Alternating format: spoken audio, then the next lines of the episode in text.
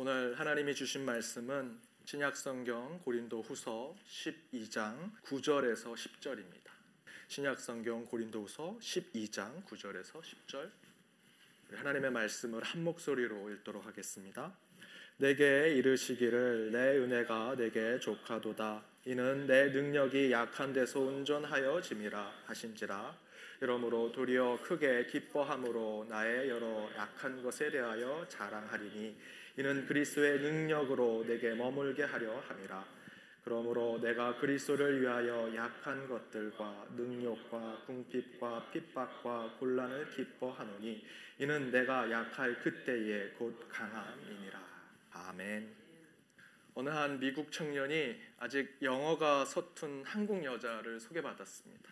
영어도 서툴고 또 동양 여자고 해서 그냥 소개받은 적 없는 척하면서 무심결에 물었습니다. Who are you? 그랬더니 그 한국 여자가 그 미국 청년을 바라보면서 이렇게 얘기합니다. I am you. 이 미국 청년이 그 얘기를 듣고 마음이 흔들립니다. 아, 나는 당신입니다.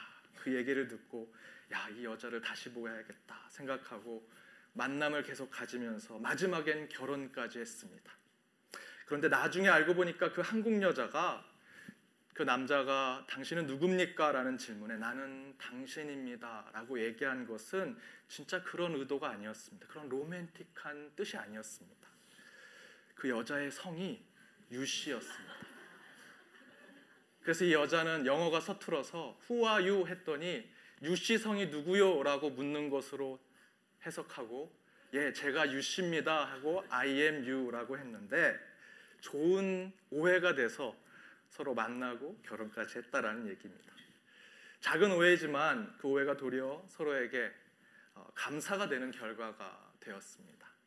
우리는 때로 많은 오해를 하고 살아갑니다. 오해는 서로를 불편하게 만듭니다. 하지만 조금만 생각을 바꿔서 생각하고 상대방의 생각으로 이야기한다면 오히려 그 오해가 이해하게 되고 좋은 결과를 얻을 수 있습니다. 한 주 살아가면서 얼마나 많은 오해들을 갖고 계셨습니까? 다시 한번 상대방의 마음으로 생각해 보시고요. 한 번 더 그 오해의 표현과 행동을 이해하도록 노력해 보십시오. 그러면 그 오해가 오히려 감사가 되리라 생각이 듭니다. 우리 옆에 있는 분들과 이렇게 인사하길 원합니다. 다시 한 번 더 생각해 봅시다. 다시 한 번 더 생각해 봅시다.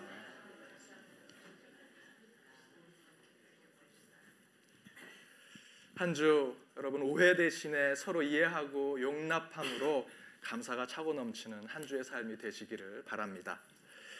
말씀 전하도록 하겠습니다. 2015년도 저희들 감사의 한 달 세 번째 주간 감, 오늘 감사 주간의 제목은 약함에 감사하라. 약함에 감사하라. 오늘 본문 읽으셨던 본문 앞부분 12장 앞부분에 바울은 주의 환상을 보고 계시를 봤다라고 자랑하고 있습니다. 우리 1절을 함께 읽어 보도록 하겠습니다. 1절입니다. 무익하나마 내가 부득불 자랑하노니 주의 환상과 계시를 말하리라. 무익하나마 부득불 어쩔 수 없이 내가 너희에게 자랑한다. 저는 일단 바울이 이렇게 무익하나마 부득불 어쩔 수 없이 자랑한다라고 할 거면 하지 말지라는 생각을 했습니다. 왜 이렇게 얘기하냐? 바울답지 않은 바울은 굉장히 겸손하면서 그 글에 강함이 나타나는데 바울이 막 자랑하고 자기를 막 드러내려고 하는 모습이 이 표현이 제게는 잘 맞지 않습니다. 바울답지 않은 모습을 보입니다. 그런데 그 자랑이 뭐냐? 바울이 천국에 다녀왔다라는 것입니다. 저 높은 천국에 다녀온 걸 내가 너희들에게 자랑한다. 2절에 보면 14년 전에 셋째 하늘을 다녀왔다라고 얘기합니다. 여기서 셋째 하늘이란 많은 사람들이 여러 가지로 해석합니다. 뭐 대기권, 성층권, 그 위에 대기권 밖에 그곳에 어, 바울이 다녀왔다라는 것입니다. 뭐 그렇게 해석하시는 분도 있고요. 고대 종교에는 하늘을 몇 단계로 나눠서 설명을 합니다. 그 몇 단계 중에 세 번째 단계를 바울이 다녀왔다라고 해석하는 분들도 계십니다. 그런 해석보다는 여기에서 이 셋째 하늘이라는 뜻은 성경의 뜻대로 보면 성경에서 숫자는 매우 중요한데 성경에서 3이라고 하는 숫자는 완전을 뜻합니다. 따라서 셋째 하늘은 세 번째 있는 하늘이 아니라 완전한 하늘. 곧 하나님이 계신 곳 삼위일체 하나님이 영광 가운데 완벽한 영광 가운데 머무시는 곳 천국을 이야기하는 것입니다. 쉽게 바울은 천국에 다녀온 것입니다. 그래서 은근히 부익하나마 부득불 어쩔 수 없이 내가 너희에게 자랑한다. 천국 다녀온 것을 자랑한다라고 얘기하는 것입니다. 제가 바울을 참 존경하고 너무도 좋아하는 성경 인물인데 이 고린도서 앞부분의 말씀으로 천국을 자랑하는 이 필체를 보면 아 존경스럽지 못합니다. 아 바울답지 않게 왜 이렇게 자랑하고 교만해 보이는가? 그리고 4절에서 천국에서 그 신비의 예언을 신비의 이야기를 들었는데 너희들은 못 알아들을 것 같아서 얘기 못 해주겠다라고까지 얘기합니다. 전혀 바울과 같지 않습니다. 바울이 사람들을 약올리듯 얄밉게 얘기합니다. 우리 주변에도 이런 사람들이 있습니다. 아주 옛날에 여러분 미국 오실 때 한 30년, 40년 전에 비행기 타기 힘들었을 때 그런 분들 계셨죠. 비행기 처음 타고 와서 나 비행기 탔다. 미국 다녀왔다. 너희들 비행기 탈 땐 신발 벗고 타야 된다. 그리고 승무원들 부를 땐 반드시 팁을 줘야 돼. 밥 먹으면 돈 내야 되고. 그래서 그렇게 다녀오신 진짜 신발을 들고 걸어가시는 분들 또팁 내고 또 돈 주고 사야 된다고 해서 밥 한 끼도 기내식 먹지 못하신 분들도 있었다는 얘기도 듣습니다. 그렇게 나쁜 친구들, 얄미운 친구들이 있습니다. 그러나 바울이 지금 오늘 말씀에 그런 모습으로 나타납니다. 그런데 왜 바울이 바울답지 않은 바울의 전형적인 모습이 아닌 바울의 다른 모습으로 천국을 갔다 온 곳을 자랑하고 있을까? 실제로는 바울의 원래 모습은 아닙니다. 원래 뜻이 아닙니다. 분명히 이런 표현에는 바울이 다른 의도를 가지고 있습니다. 그 의도가 무엇일까? 5절에 나옵니다. 5절을 함께 읽어보도록 하겠습니다. 5절입니다. 내가 이러한 사람을 위하여 자랑하겠으나 나를 위하여는 약한 것들 외에 자랑치 아니하리라. 사실은 내가 자랑할 만한 이 경험을 막 이렇게 교만하듯 얘기했는데 그 이유는 이 고린도 교회에 천국을 보여달라, 부활하신 예수님을 보여달라, 믿음을 확인케 해달라고 하는 그런 사람들 때문에 그들에게 얄밉게 보이기 위해서 그들에겐 지지 않으려고 자랑하듯 바울이 바울답지 않은 모습을 보인 것입니다. 하지만 바울은 나의 진심된 내 자신을 위해서는 그렇게 자고해지고 교만해지고 어깨가 으쓱해지는 것을 자랑하지 않겠다라고 얘기하면서 대신에 5절 마지막에 이렇게 얘기합니다. 약한 것 외에는 나는 자랑하지 않을 거다. 약한 것 외에는 자랑하지 않을 것이다. 따라서 바울이 천국을 다녀온 것을 자랑한 것은 저 높은 곳을 다녀온 것을 막 뽐내고 교만하듯 얘기하려고 하는 것이 뜻이 아니라 내가 저 높은 곳에 올라갔었지만 그것도 자랑할 수 있지만 나는 오히려 약한 것을 자랑할 것이다. 라는 것을 강조하기 위해서 때론 얄밉게 바울답지 않은 모습으로 그렇게 얘기한 것입니다. 이에 대해서 7절에 바울은 구체적으로 자신의 약함을 얘기합니다. 육체 안에 가시, 사단의 사자가 내 몸에 있다라고 얘기합니다. 실제로 바울은 고질적인 질병이 있었습니다. 간질이 있었다라고도 생각하고 안질, 눈의 병이 있었다라고도 생각합니다. 8절에서 바울은 이렇게 말합니다. 이 질병을 고쳐달라고 내가 하나님께 세 번 기도했다. 여기서 세 번은 앞에서 말씀드린 대로 성경이 이야기하는 3이라는 완전수입니다. 바울이 늘 눈이 아픈데 간질이 걸렸는데 딱 세 번 기도했겠습니까? 세 번 이상 아니 매일같이 하나님 내가 이 질병만 없으면 자신 있게 복음 전할 수 있을 것 같습니다. 이거 고쳐 주십시오. 매일같이 기도했을 것입니다. 그런데 하나님의 응답은 그것이 아니었습니다. 오늘 본문의 말씀대로 내 은혜가 내게 족하도다. 이는 내 능력이 약한 데서 온전하여 짐이라 라고 말씀해 주고 계십니다. 내 은혜가 족하다. 넌 다 받은 거야. 넌 감사할 일만 있어. 뭐 너 안에 질병이 있고 네가 약함이 있을지라도 이미 너는 내가 다 은혜를 줬어. 넌 감사만 할 뿐이야. 그러면서 하나님 말씀은 내 능력과 힘과 자랑은 약한 데서 오는 것이다. 내 힘과 내 능력과 내 자랑은 약한 데서 오는 것이다 라고 말씀하고 계십니다. 약함에 감사하라. 약함이 곧 감사다라는 말씀입니다.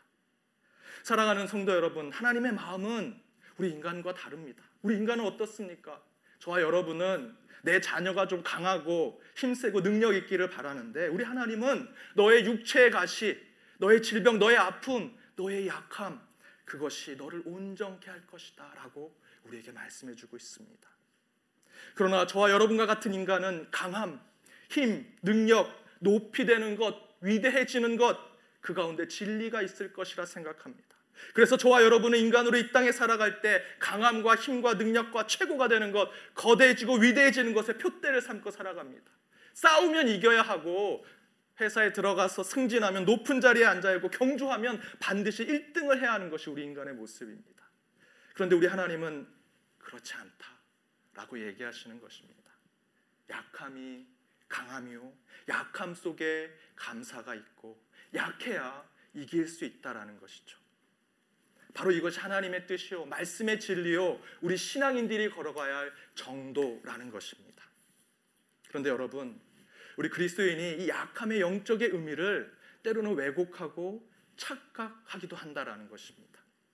병들면 아 이거 다 하나님이 날 온전하게 해주시는 약함이구나라고 생각하는 것이죠. 병들면 그 질병 가운데 하나님의 메시지가 있을 거야. 하나님이 나에게 사인을 주는 걸 거야. 다 그런 것이 아닙니다, 여러분. 그냥 타이레로 하나만 먹으면 날 병인데 병만 걸리면 이게 하나님의 사인 아닐까? 나를 약하게 하셔서 뭔가 메시지를 주려는 게 아닐까? 라고 생각하는 것. 나약한 모습, 인생의 밑바닥에 있는 상황에 모두 하나님의 강함과 온전함으로 이끄신 하나님의 훈련이다라고 생각하는 우리의 착각이 있다라는 것입니다. 분에 넘치는 주식 투자해서 집안 다 망해놓고 이것도 하나님의 뜻이야. 갬블링에 빠져서 돈과 건강 다 잃고 법대로 않아 사고치고 감옥 가놓고 이게 다 하나님의 뜻이고 하나님이 나에게 약함으로 뭔가 메시지를 주려고 하는 것이야 라고 생각하는 것은 잘못된 약함에 대한 해석입니다. 부끄러운 이야기지만 한국에서 몇 달 전에 대형 교회 한 부목사가 셀폰으로 지하철에서 여성들의 은밀한 곳을 촬영하다가 시민들에 잡혀서 경찰서로 끌려갔습니다. 그랬더니 그 교회와 그 성도들이 이 목회자가 원래 심신이 약하다. 성충동에 마음이 약한 사람이라 그렇게 했으니 좀 봐달라 하고 탄원서를 쓰고 격려의 글을 홈피에 올렸다고 합니다. 저도 목회자지만 여러분 이게 정말 바울이 얘기하는 그 약함에 똑같은 것으로 적용할 수 있습니까? 성적 충동심을 이기지 못하는 약한 마음 때문에 그랬다라고 하는데 정말 그것이 성경을 통해서 성경에서 얘기하는 약함으로 변명할 수 있는 문제가 되겠습니까?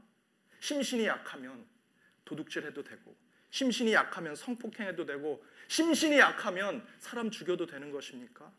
아닙니다. 절대로 아닙니다. 그것은 변명할 수 없는 것입니다.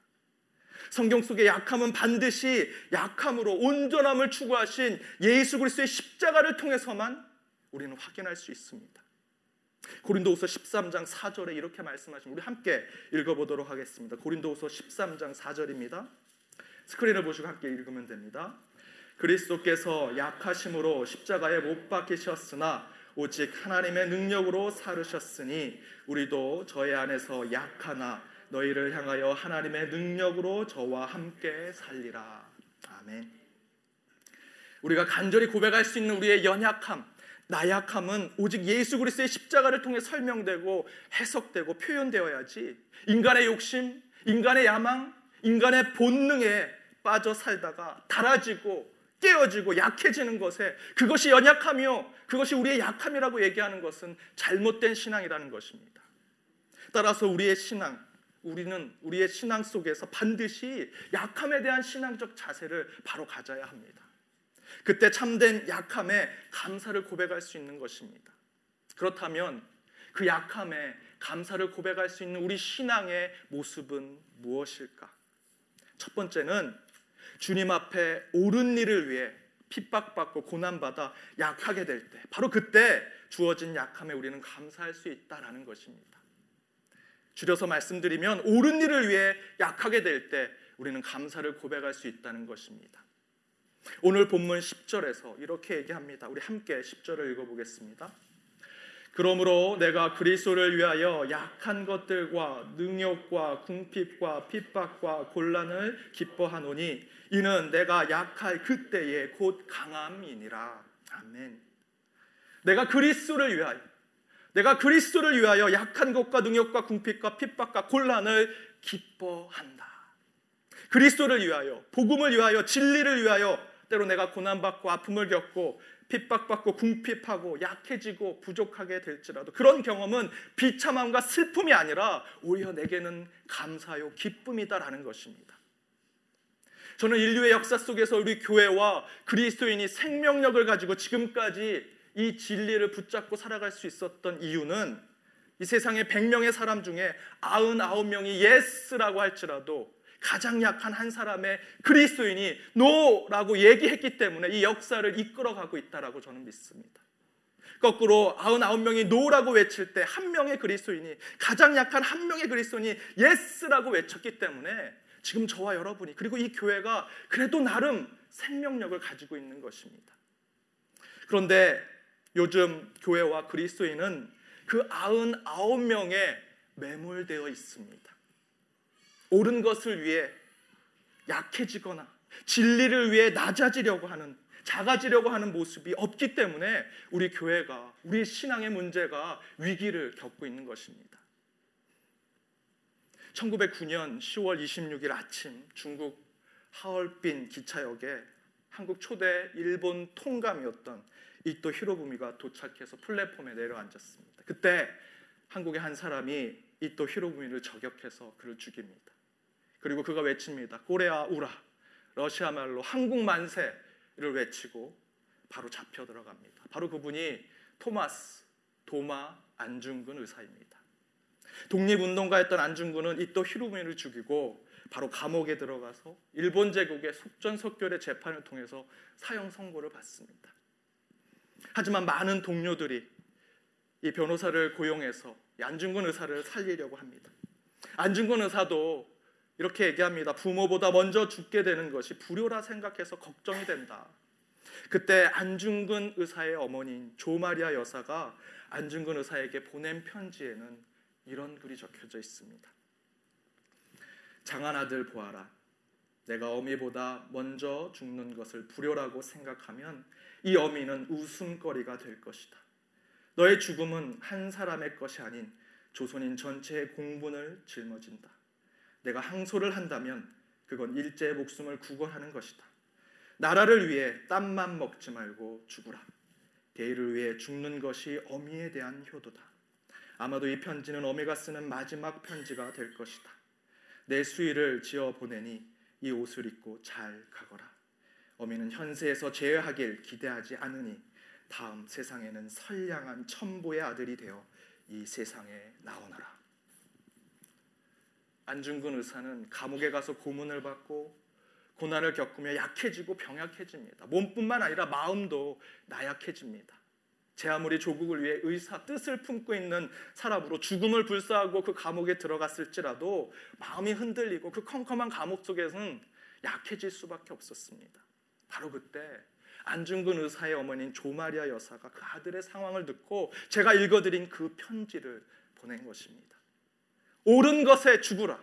내가 한 일이 옳았으니 일제의 강압과 협박에 내가 약해지고 죽기까지 나약해질지라도 괜찮다. 그것은 하나님의 뜻이다. 나라를 위해 땀만 먹지 말고 죽으라. 나라를 위해 하나님의 뜻을 위해 땀만 먹지 말고 가장 나약해진 자리로 가라. 바로 그것이 참된 약함의 신앙인 것을 보여주는 것입니다. 여러분 조마리아 여사가 바늘로 찔러 피 한 방울 안 나오는 냉혈한 어머니 부모였겠습니까?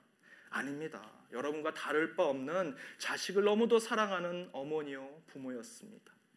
그러나 그가 그렇게 안중근 아들인 안중근 의사에게 딴 생각 말고 내 생각 말고 제일 나약한 죽음의 자리로 내려가라라고 말할 수 있었던 이유는 그 조 마리아 여사의 마음 속에 가슴 속에 영혼 속에 십자가의 약함이 진정한 강함인 것을 알고 있었기 때문입니다. 예수가 겪었던 의를 위한 고난과 핍박이 우리에겐 은혜요 감사인 것을 알고 있었기 때문에 그런 편지를 보낼 수 있었던 것입니다.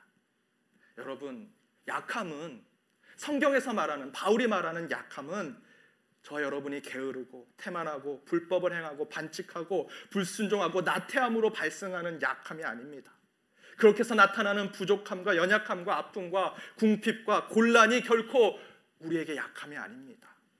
감사를 고백하는 진정한 우리의 약함은 10절의 말씀대로 그리스도를 위해 이 땅의 진리와 선함을 위해 가장 나약해지고 때로는 능욕을 받고 궁핍하게 되고 핍박과 곤란을 겪고 약한 자가 될 때 우리는 그 가운데 약함 속에 감사를 표현할 수 있는 것입니다.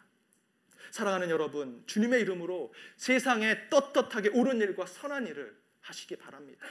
그로 인해서 주어질 약함, 때로는 핍박, 고난, 어려움, 그것은 여러분에게 감사와 기쁨이 분명히 될 것입니다.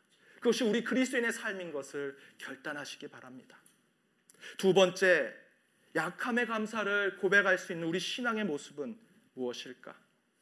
신앙 안에서는 약함과 고통과 아픔을 수용할 수 있는 힘, 그 약함을 받아들일 수 있는 힘을 얻게 되고 깨닫게 되기 때문에 약함을 감사할 수 있다라는 것입니다.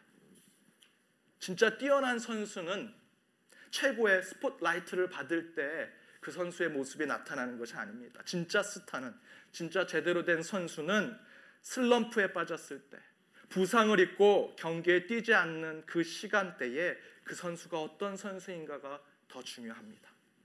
몇 년간 재활을 받고 연습을 해야 할 때 바로 그때 그 선수가 진짜 스타인지 제대로 된 선수인지를 알 수 있다라는 것입니다. 아무리 뛰어나고 최고의 자리에 있던 선수라도 부상과 슬럼프를 이기지 못하면 진짜 최고의 선수가 될 수 없습니다. 스타가 될 수 없습니다. 즉 자신에게 주어진 약함, 고난, 아픔의 순간을 얼마나 잘 수용하고 극복하고 이겨낼 수 있느냐?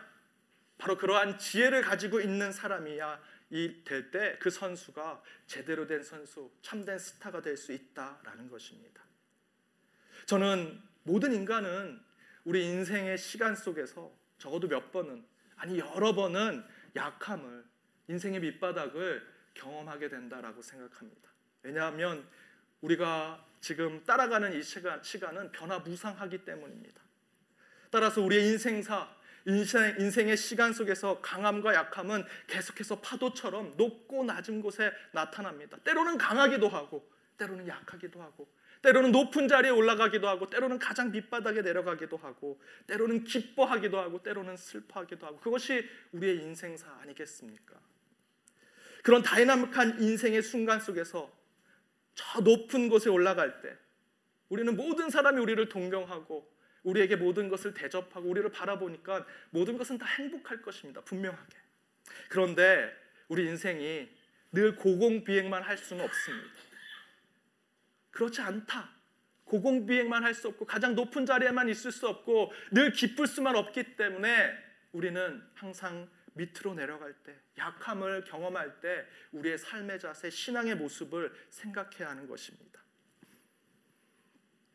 우리 여자 집사님들, 권사님들 20대 미모 50대, 60대까지 이어주셨습니까? 저는 다 아름다우십니다. 다 20대 같으신데 어, 뭐 본인들은 아니시라고 생각할 것 같아서 20대 최고의 아름다움을 계속해서 유지할 수 있습니까? 그렇게 못합니다. 우리 남자 성도님들 20대 내가 한 근육했는데 내가 공차면 진짜 저기까지 날아갔는데 지금은 그렇게 되기 힘듭니다. 저는 이제 40이 됐는데 저도 20대 때 나름 운동하면 근육이 잘 나왔습니다.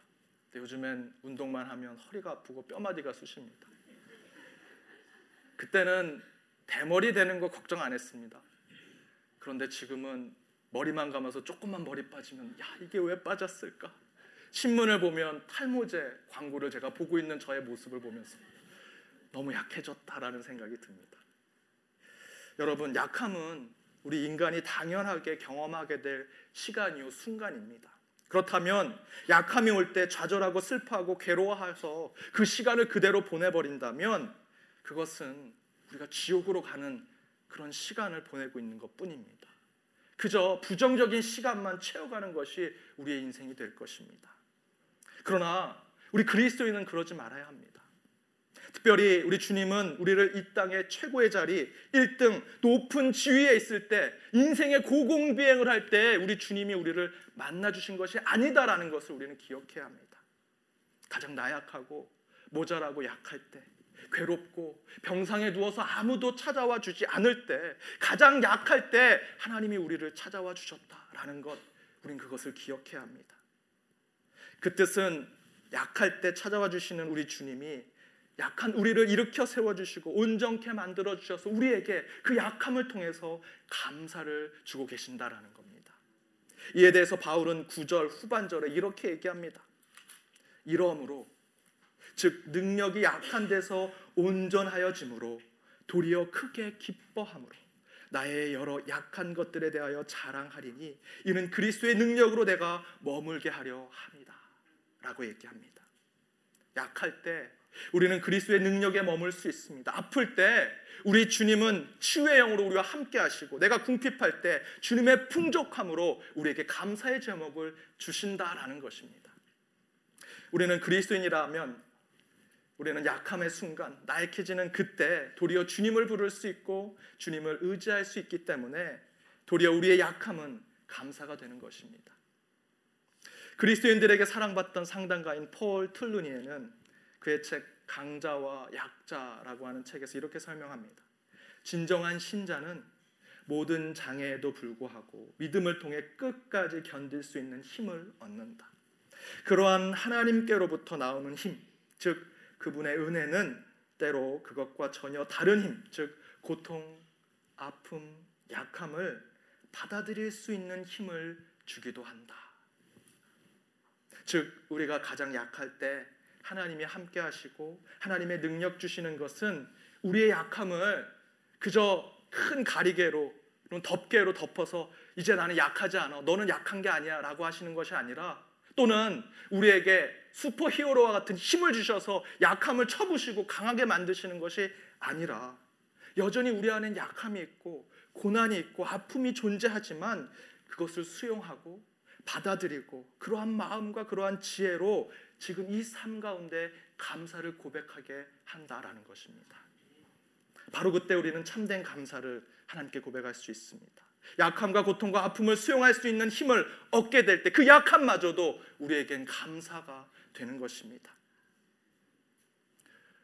우리 요즘에 감사 묵상 하고 있는데 한 성도님이 쓰신 글이 오늘 제가 설교한 내용과 비슷해서 한번 길지만 읽어 드리도록 하겠습니다. 이번 묵상을 시작하면서 가장 먼저 든 생각은 걱정, 근심이 없었던 혹은 덜했던 때가 최근에 언제였을까였다. 아이러니하게도 아내가 아플 때였다.